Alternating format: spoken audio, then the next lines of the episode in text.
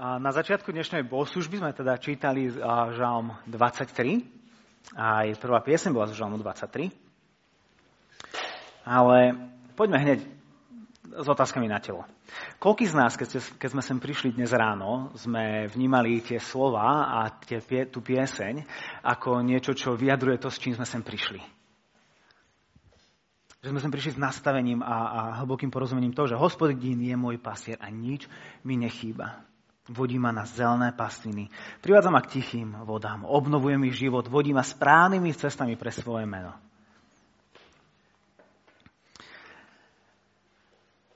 Mám pocit, že častokrát prídeme na bohoslužby s nastavením, kde toto nie je naše vyznanie, alebo respektive nie vyznaním toho, čo v tejto chvíli prežívame, ale je skôr vyznaním toho, čo by sme chceli prežívať.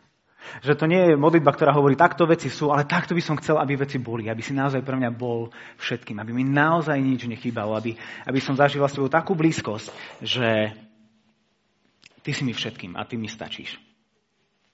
Koľký z nás sa väčšinu rán budíme s takým porozumením a cítením toho, že Boh je blízko a že Boh koná v našich životoch, že je prítomný. Koľký z nás čítame Božie slovo a odchádzame z neho občerstvení, ako keby sme boli privedení na tie zelené pastviny, ku tým čerstvým vodám. Keby sme to mali začať hovoriť nahlas, tak asi väčšina z nás by povedala a priznala, že nie je to tak často, ako by sme chceli. Nie je to v takej miere, ako by sme chceli. Je to možno niekedy viac zriedkavé. Je to skôr výnimka ako pravidlo. Pre niektorých z nás akoby temné údolie, o ktorom Dávid hovorí v 23. žalme, nebolo iba cestou ku zeleným pastvinám, ale ako keby my sme bývali v tom temnom údolí. Že to je náš domov. A to je trošku smutný a pochmurný obraz. V roku 1778 zomrel Voltaire, ktorý bol francúzskym filozofom a osvietenským spisovateľom. A mohli by sme povedať, že s Bohom sa veľmi nekamarátil. Vystupoval veľmi ostro proti cirkvi. Bol zastancom toho, že vlastne osvietenstvo, ktoré prichádzalo, ktorého on bol proponentom, že ono vlastne vďaka nemu nepotrebujeme Boha, lebo zrazu sme osvietení a zrazu veľa vecí, pre ktoré sme potrebovali vieru, zrazu máme poznanie. A Ježiša označil za prekliatého chudáka a povedal, že o 20 rokov kresťanstvo už viac nebude. Ubehlo už 240 rokov, odkedy Voltaire zomrel a kresťanstvo je tu stále medzi nami. Ale ešte zaujímavejšiu vec Voltaire povedal, a to na konci svojho života. A keď zomieral, tak povedal slova: som opustený Bohom aj človekom. Opísal svoje duchovné a bytostné rozpoloženie v posledných chvíľach svojho života slovami: som opustený Bohom aj človekom. A môžeme si povedať, že pochopiteľne, akože keď celý život strávíš proste bojom proti Bohu, proti Kristovi, keď Krista nazveš prekliatým chudákom, tak čo by si mohol čakať? A v akom inom stave by si chcel zomierať? Lenže čo, ak by sme počuli tieto slova, že som opustený Bohom aj človekom, vychádzať z úst veriaceho človeka? Čo keby sme počuli kazateľa alebo vikára, ako hovoria, a som opustený. Čo ak ale počujeme tieto slova vo svojom vlastnom vnútri? Čo ak naše vlastné srdce volá do prázdnoty? Som opustený Bohom aj človekom. A preto som veľmi vďačný Bohu za to, že v Biblii nemáme iba žalm 23, ale máme tam 150 žalmov, ktoré Pán Boh vybral a nám ich zanechal vo svojom slove. A oni pokrývajú široké spektrum duchovného rozpoloženia a duchovného života veriaceho človeka. A nie všetky žalmy sú happy clappy, že všetko je dobré, slnko svieti, Pán Boh požehnáva a laň vyskakuje od radosti a všetko je pekné. V skutočnosti väčšina žalmov, 40 až 50% platov, ako ich počítame, by sme mohli zaradiť medzi žalospevy. To sú žalmy, ktoré vyjadrujú smútok, ktoré vyjadrujú bolesť, ktoré vyjadrujú samotu, ktoré sú modlitbami prozieb. nedostatku. A dnes ráno sa pozrieme na jeden takýto žalm. Z žalmu 23 prejdeme o 10 žalmov dozadu do žalmu 13, kde nachádzame človeka, ktorý sa miestami vyjadruje až nekresťansky. Ako sa môže taký človek tak vyjadrovať? A týmto človekom nie je nikto iný ako sám kráľ Dávid. A čo v tomto žalme s Božou pomocou nájdeme, je nádej pre tých, ktorí stratili nádej, že niekedy môžu výjsť z tohto temného údolia, že niekedy môžu prejsť do žalmu 13 a môžu zakúsiť žalm 23. To je ale niečo, čo nespraví žiadna kázeň a čo nespraví ani žiadny rozhovor. To je niečo, čo musí v našom srdci robiť Boží duch. Preto ja sa teraz pomodlím a potom Janka nám prečíta slová žalmu 13. Pane, ďakujeme ti za to, že si nám dal 150 žalmov, ktorých kde každý môže nájsť seba a svoje duchovné rozpoloženie. A ťa prosím o to, aby aj dnešné ráno sme sa mohli učiť z tvojho slova, pravdu o nás a pravdu o tebe. A aby sme mohli byť na konci týchto bohoslúžieb bližšie k tebe, bližšie k tvojej milosti a bližšie k tvojej láske. Amen. Dokedy ešte, Hospodin, budeš na mňa zabúdať? Navždy? Dokedy budeš predo mnou skrývať svoju tvár? Dokedy mám v duši nosiť starosť a v srdci dennodenne žiaľ?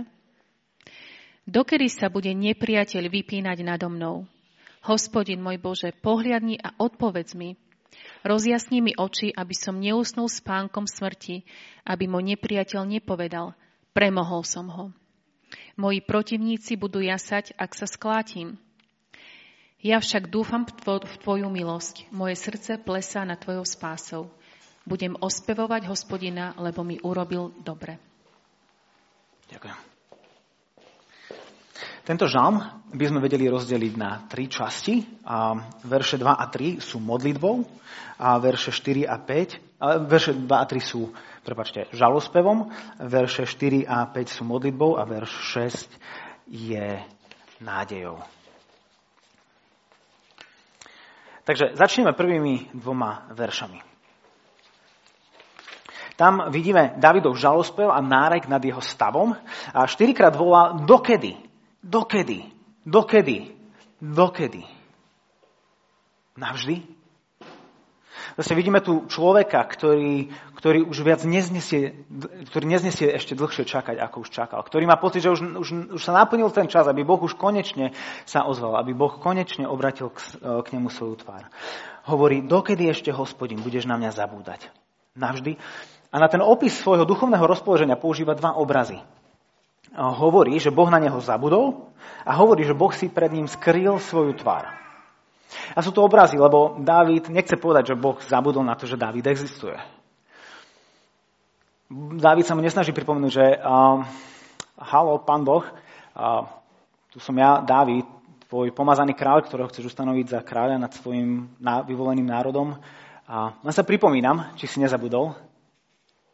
Keď Biblia hovorí o tom, že Boh sa rozpomína, že Boh si spomenul, tak tým hovorí o tom, že Boh je pripravený konať v prospech niekoho. Keď čítame na konci Exodusa, 2. knihy Mojžišovej, 1. kapitola, tam na konci izraelský národ volá na Boha a narieka pod bremenom, ktoré na nich Egypt uvalil. A čítame, že Boh sa rozpomenul na Izrael. A čo nasleduje od tej chvíle je Boh, ktorý aktívne vstupuje do ich príbehu, do ich života a prináša záchranu. Čiže keď Dávid hovorí, že dokedy budeš na mňa zabúdať, tak tým hovorí, dokedy mi budeš odopierať svoju pomoc, dokedy budem prežívať svoj život, ako keby si ty bol mimo neho. Kedy vstúpiš do môjho života, aby si v ňom konal v môj prospech. A potom hovorí... že skrýva pred ním svoju tvár. Dokedy budeš predo mňou skrývať svoju tvár? V Numeri 4. knihe Mojžišovej čítame slova požehnania, ktoré Boh povedal, že týmito slovami budete požehnávať môj ľud. A jedným z tých požehnaním je, že nech Hospodin obráti svoju tvár k tebe a nech ti udelí pokoj. A cez proroka Ezechiela zase Boh hovorí o tom, že kvôli neposlušnosti Izraela Boh pošle cudzí národ, ktorý ich dobije a ktorý ich zoberie do zajatia. A tomu všetkému bude predchádzať jedna vec. Boh hovorí, odvrátim od nich svoju tvár. Proste Božia obrátená tvár je pokojom a šalomom pre jeho ľud. Je ochranou pre jeho ľud. Je jeho prítomnosťou. Čiže keď Dávid hovorí, že dokedy budeš na mňa zabúdať, dokedy bude tvoja tvár odo mňa odvrátená, tak tým hovorí, dokedy budeš mimo môjho života, dokedy nebudeš prejavovať záujem o to, čo sa so mnou deje, dokedy budeš ako keby si nebol. A takto sa cíti kráľ Dávid. Človek, o ktorom Boh povedal, že to je muž podľa môjho srdca. Cíti sa opustený a sám. Slovami Voltaira je opustený Bohom aj človekom. A tak rozmýšľam, že ako by sa Dávid cítil v našom zbore, keby prišiel na bohoslužby a aby sem prišiel ako človek, ktorý je úplne zlomený a ktorý má... Je v našom zbore priestor pre ľudí, ktorí sa cítia akoby bol. Že proste z nejakého dôvodu sme v cirkvi uverili akémusi mýtu, že život kresťana, ideálneho kresťana je život kresťana Žalmu 23, ktorý je spokojný, šťastný, nič mu nechýba a Boh je pre ňa všetkým. A kresťan Žalmu 13, ktorý sa cíti Bohom opustený, ktorý ho nevidí konať, ktorý pochybuje o tom, že či sa stav niekedy zmení. Realita je častokrát iná, že príliš veľakrát sa zobudzame ráno na suchých lúkach, nie na zelených pastvinách. A zobudzame sa v silných prúdoch duchovného chaosu a nie pri pokojných vodách. A mám za to, že väčšina z nás, väčšinu času, má bližšie ku Dávidovi zo Žalmu 13, ktorý je opustený, sám a zmetený, ako ku Dávidovi zo Žalmu 23, ktorý je spokojný a raduje sa. A z dvoch dôvodov si to myslím. Jeden taký slabý, druhý taký možno lepší. Ten slabý, že pozerám sa na svoj vlastný život. Keď sa úprimne pozerám na svoje vlastné prežívanie, na svoj vlastný duchovný život, tak ak by som si robil každé ráno čiarky, kde sa zobudzam, alebo ak by som si robil čiarky na konci dňa, kde zaspávam, tak mám pocit, že má to viacej ťahne ku Žalmu 13 ako ku Žalmu 23. No ale ten lepší príklad a dôvod je zo zloženia samotných žalmov. Ako som hovoril, väčšina žalmov je žalmov žalospevov. 40 až 50% podľa toho, ako ich počítame, ako ich zaraďujeme. A Boh sa vo svojej múdrosti rozhodol žalmy vyskladať tak, ako ich vyskladal. Lebo v nich nachádzame slobodu sa nepretvarovať a byť úprimný pred sebou, pred inými ľuďmi a takisto aj pred Bohom.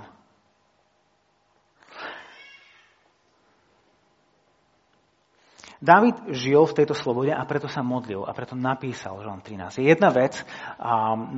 jedna vec sa modliť takéto odvážne slova a takéto až heretické slova. Je úplne iná vec ich zapísať a dať ich ostatným. Boh vo svojej múdrosti sa rozhodol vložiť Žalm 13 do svojho slova, aby všetky generácie veriaceho ľudu mohli vedieť, ako sa modliť, keď sú zmetení, ako sa modliť, keď sú vyprahnutí, ako sa modliť, keď sú uprostred búrok. Konec koncov, keď sa pozrieme na nadpis tohto žalmu, ktorý teda nie je súčasťou, to je dopísané, ale prvý verš Žalmu 13 hovorí zbormajstrovi, Dávidov žalm. Zbormajstrovi, vedúcemu chvál. Proste Boží ľud od nepamäti vnímal, že toto je pieseň, ktorú Boží ľud potrebuje spievať. Proste Dávid išiel s kožou na trh pred sebou, pred Bohom, ale aj takisto pred svojim ľudom. Aby ich učil, ako sa majú modliť. O tom by sa dalo veľmi veľa rozprávať, aký to má vplyv na modlitby, ktoré sa modlíme, na piesne, ktoré na bohoslužbách alebo iných stretnutiach spievame.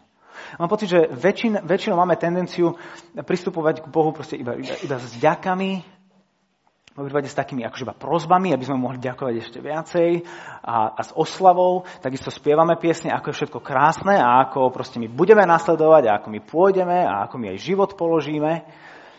A máme veľmi málo piesní o tom a veľmi málo modlitieb sa modlíme o tom, že my to nedávame, že sme slabí, že aj by sme chceli, ale častokrát sa nám nedarí, že opakovane zlyhávame. Dôvod, prečo nám Boh zanechal vo svojom slove tak veľa žalospevov, je ten, aby sme vedeli s istotou, že on nás príjme. Že proste Dávid, muž podľa Božieho srdca, ak on bol schopný sa cítiť takto vzdialene Bohu, a to nie len v tomto žalme, hej, to nie je výnimka. Ak on bol schopný zažívať takéto úzkosti, o čo viac my? A vidíme, že Boh ho neodmieta.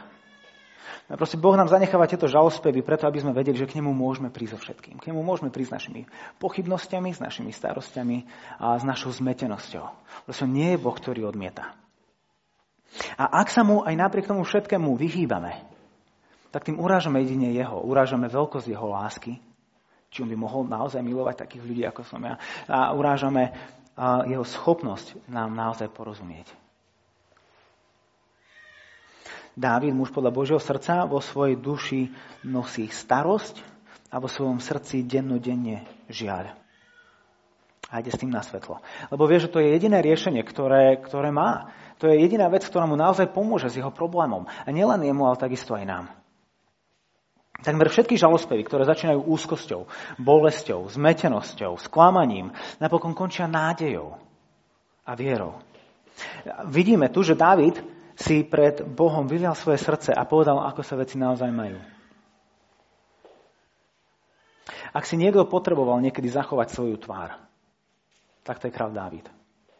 On je prvý izraelský kráľ, on prvý zjednotil všetky kmene Izraela pod jedno kráľovstvo.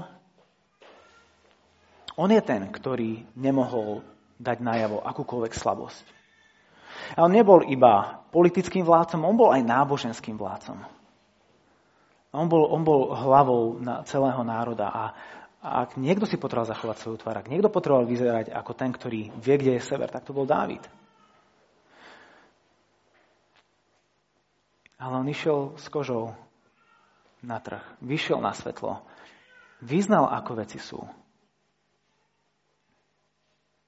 A svoju tvár nestratil. Vidíme, že sa deje pravý opak. Touto svojou otvorenosťou a zraniteľnosťou bol naopak schopný posunúť sa ďalej. Zrazu v žalme dochádza ku zmene a žalospev sa mení na modlitbu. Čítame ďalej vo veršoch 4 a 5. Hospodin, môj Bože, pohliadni a odpovedz mi. Rozjasni mi oči, aby som neusnul spánkom smrti. Aby môj nepriateľ nepovedal, premohol som ho, moji protivníci budú jasať, ak sa sklatím. Čo tu vidíme, že Dávid robí? Modlí sa. A ku komu? Trošku ironické, že ešte v našich ušiach ani nedozneli slova o tom, ako Boh na ňo zabudol, ako Božia tvár je skrytá, ako Boh je neprítomný v jeho živote a jeho riešením je volať na tohto Boha? Dávid, či sa ešte nepoučil, že on neodpovedá? Proste aj napriek tomu Dávid vidí, že Boh je jeho jedinou nádejou. Vie, že jeho vnútorné prežívanie je v rozpore s vonkajšou realitou. Proste Dávid na jednej strane hovorí, že Boh ma opustil, Boh na mňa zabudol, Boh si predo mňou skryl svoju tvár a zároveň veľmi dobre vie, čo číta v 5. knihe Mojžišovej, v Deuteronomiu 4.31. Tam Mojžiš hovorí, tvoj Boh je totiž milosrdný Boh. Neopustí ťa. Ani ťa nezahubí, ani nezabudne na zmluvu s tvojimi otcami. Dávid vidí, že jeho vnútorné rozpoloženie je v rozpore s vonkajšou realitou. Že Boh hovorí, ja ťa neopustím a na teba nezabudnem a pritom ja cítim, že si ma opustil a že si na mňa zabudol. A preto ide za ním. Vychádza zo seba, pristupuje k Bohu a hovorí, tak mi odpovedz. Modli sa a prosí Boha o tri veci. Prosí ho o to, aby na neho pohliadol, aby mu odpovedal a aby rozjasnil jeho oči. A všetky tieto tri jeho prosby priamo korelujú, súvisia s tým, čo vyznával v žalospeve. Hej, hovorí,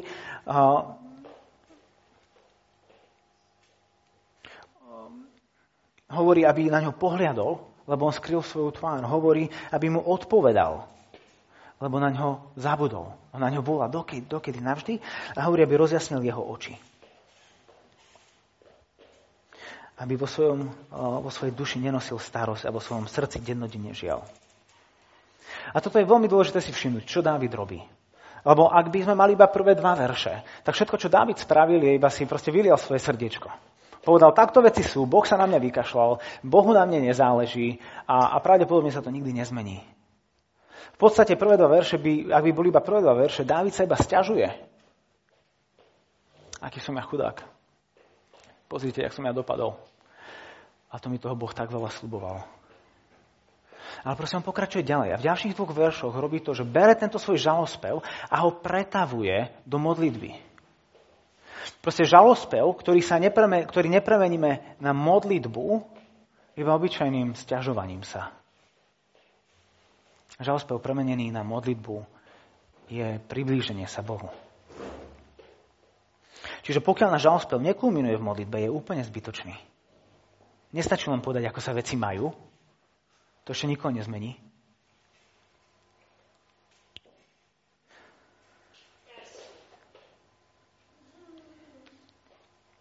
A práve tu nám modlitby svätých, ktoré máme zapísané v Božom slove, a modlitby svätých, ktorí sú okolo nás, sú tak strašne moc dôležité, lebo práve v ich spoločenstve sa učíme, ako správne modliť.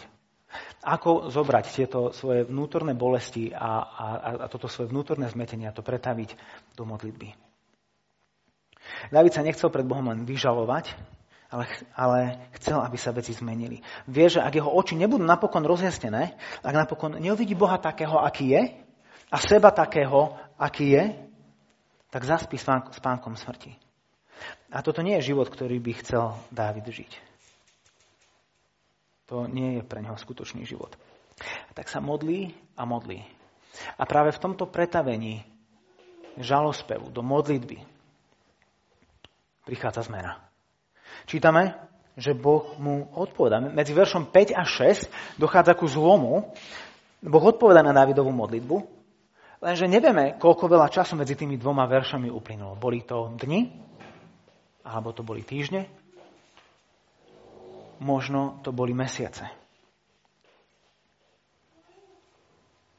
Ale vidíme zmenu, ktorá nastala v jeho živote. Jeho nádej v Božiu milosť bola obnovená. Verš 6. Ja však dúfam v tvoju milosť. Moje srdce plesá nad tvojou spásou. Budem ospevovať Hospodina, lebo mi urobil dobre.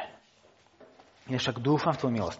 A zvyšok kázne by som chcel stráviť práve nad týmto prvým riadkom. Ja však dúfam v tvoju milosť. Lebo ak ten pochopíme, tak pochopíme, čo vlastne sa stalo v Dávidovom srdci, že došlo k takej veľkej zmene. Pochopíme zvyšok veršu 6. A ten kľúč sa skrýva práve v tom slove milosť. To hebrejské slovo, ktoré tam Dávid používa, my prekladáme ako milosť, ale aj keď to je úžasné slovo, je to stále slabé slovo. Neúplne vyjadruje to, čo to hebrejské slovo znamená. Dávid tam používa slovo chesed, ktoré sa často vyskytuje v Starej zmluve, ale najviac sa vyskytuje práve v žalmoch. A slovo chesed má tri základné také významy. Chesed vyjadruje silu, vernosť a lásku spolu. Nie je to iba vernosť, nie je to iba sila, rozhodnutie, záväzok, nie je to iba láska, je to prienik všetkých troch. Ak ktorýkoľvek z týchto troch častí chesedu by sme dali preč, tak nemáme chesed. Chesed je prienikom Božej lásky, Božej vernosti a Božej sily. V slovenčine by sme možno mohli použiť slovo oddanosť, ktorá sa tiež dotýka týchto konceptov. Ale je to veľmi bohaté A dôležité slovo. Boh ho používa na označenie seba samého. Je kľúčovou Božou vlastnosťou. Božia láskavá milostivosť je ponúkaná jeho ľuďom, ktorí potrebujú záchranu pred hriechom, pred nepriateľmi a z akýchkoľvek problémov. Keď Mojžiš je na hore Sinaj s Bohom, tak Boh sa pred ním predstavuje. Uzatvára zmluvu. A keď uzatvárate zmluvu, hlavička každej zmluvy je, že kto, s kým, čo uzatvára. A tak Boh začína tento celý proces tým, že povie, kto je on. Identifikuje sa. A v knihe Exodus 34. kapitola čítame: Hospodin, Hospodin, milosrdný, láskavý, zhovievavý, veľmi milostivý a verný Boh. A tamto slovo milostivý je chesed. Čiže Boh hovorí: Jahve, Jahve, Hospodin, Hospodin, milosrdný, láskavý, zhovievavý a veľmi chesed a verný Boh. A čo najzaujímavejšie, nie je len to slovo, ale kontext, v ktorom to rozpráva. Sme v 34. kapitole Exodusu. Kebyže prelistujeme iba o 2 kapitoly dozadu, Exodus 32, tam čítame o tom, ako si izraelský ľud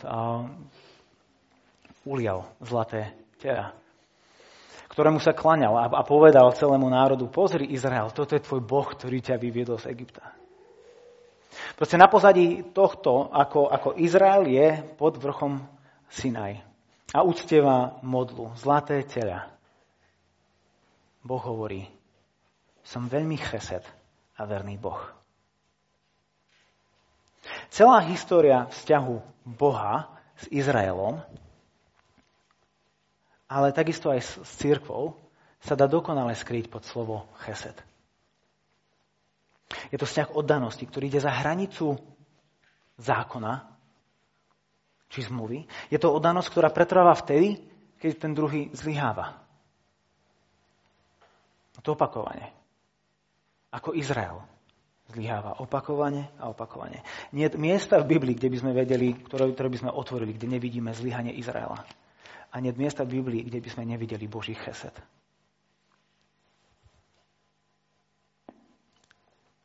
Pri každom zlyhaní Izraela bol Boží chesed. Pri každom zlyhaní cirkvi je Boží chesed.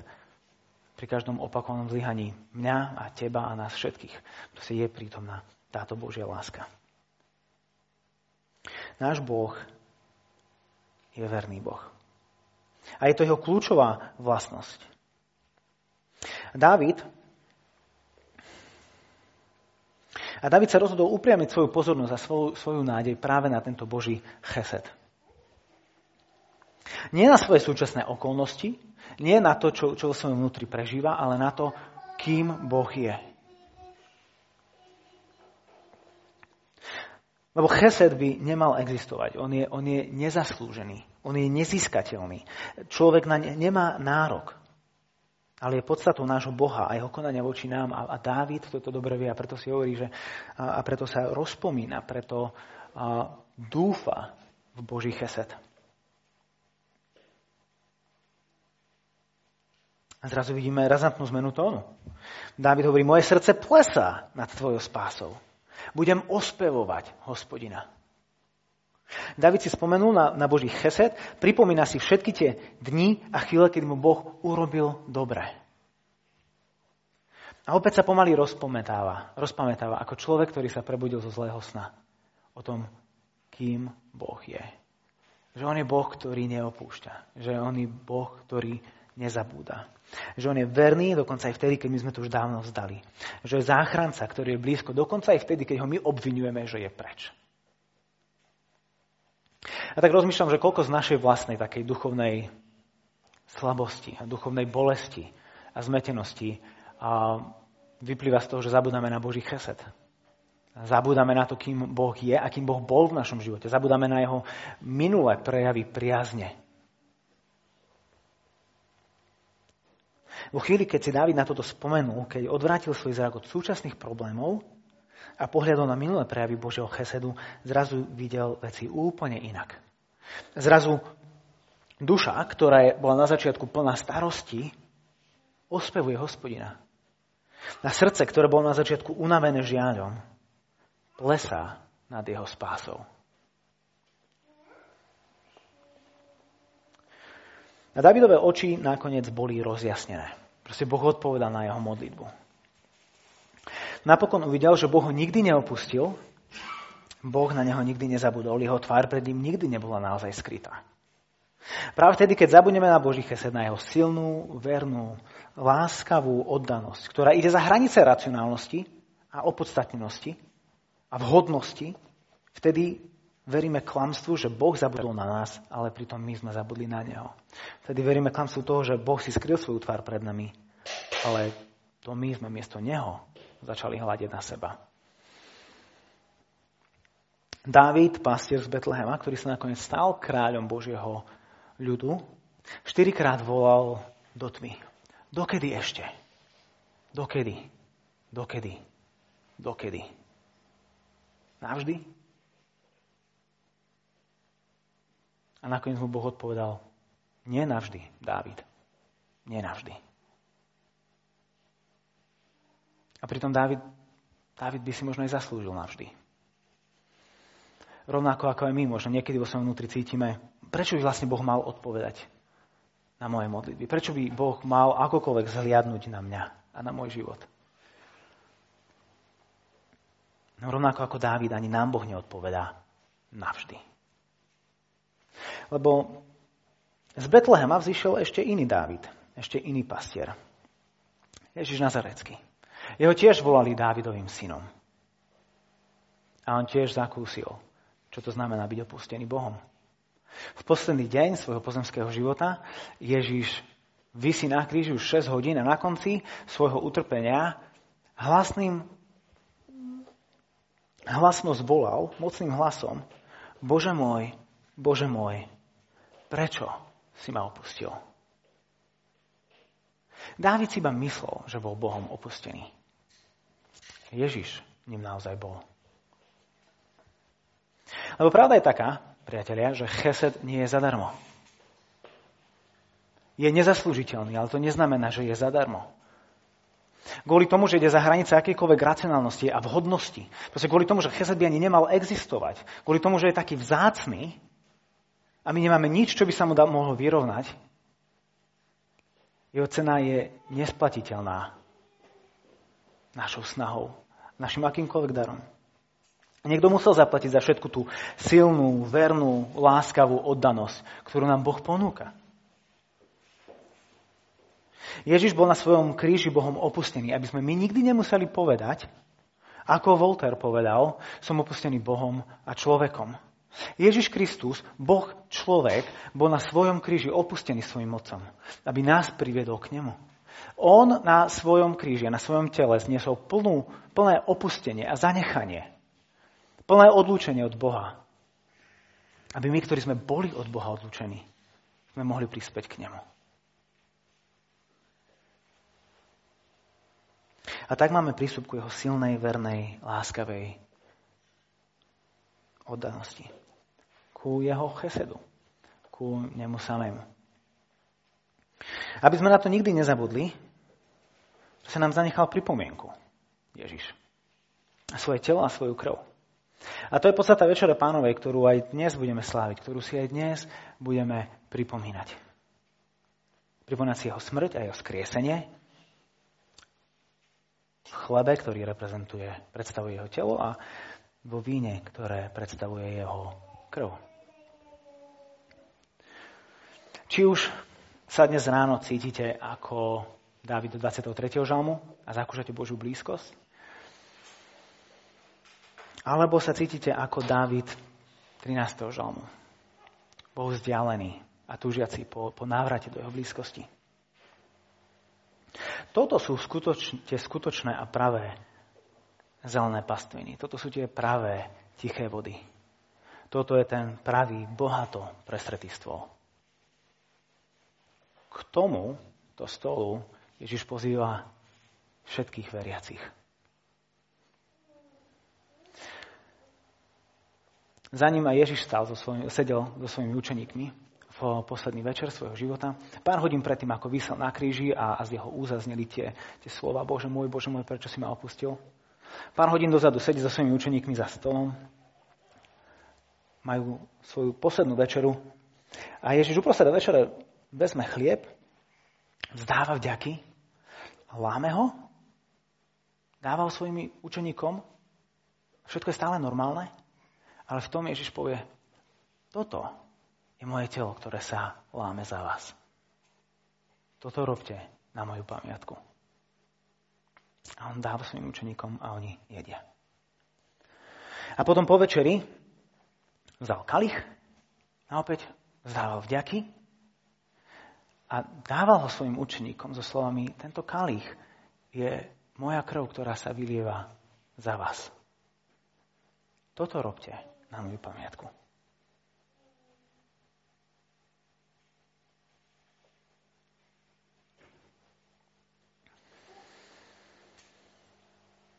Či už si tu dnes a stojíš v žalme 23 alebo v žalme 13.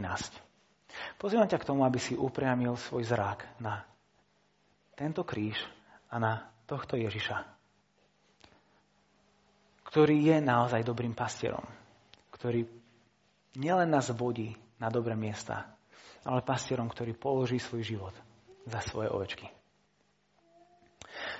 Všetci tí z vás, ktorí vnímate, že vy potrebujete Boží chesed, ktorý je nezaslúžiteľný, ktorý je čisto o Bohu, ktorý ostáva verný dokonca aj vtedy, keď my zlyhávame, ktorý miluje dokonca aj vtedy, keď pre nás je ťažké milovať, ktorý ostáva verný aj napriek nám.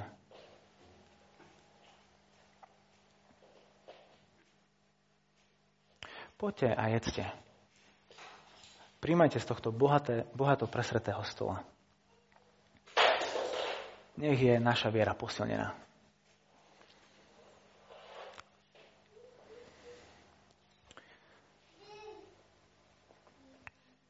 Pane, ďakujeme Ti za to, že si nám zanechal nielen svoje slovo, ale niečo, čo môžeme chytiť, niečo, čo môžeme okúsiť.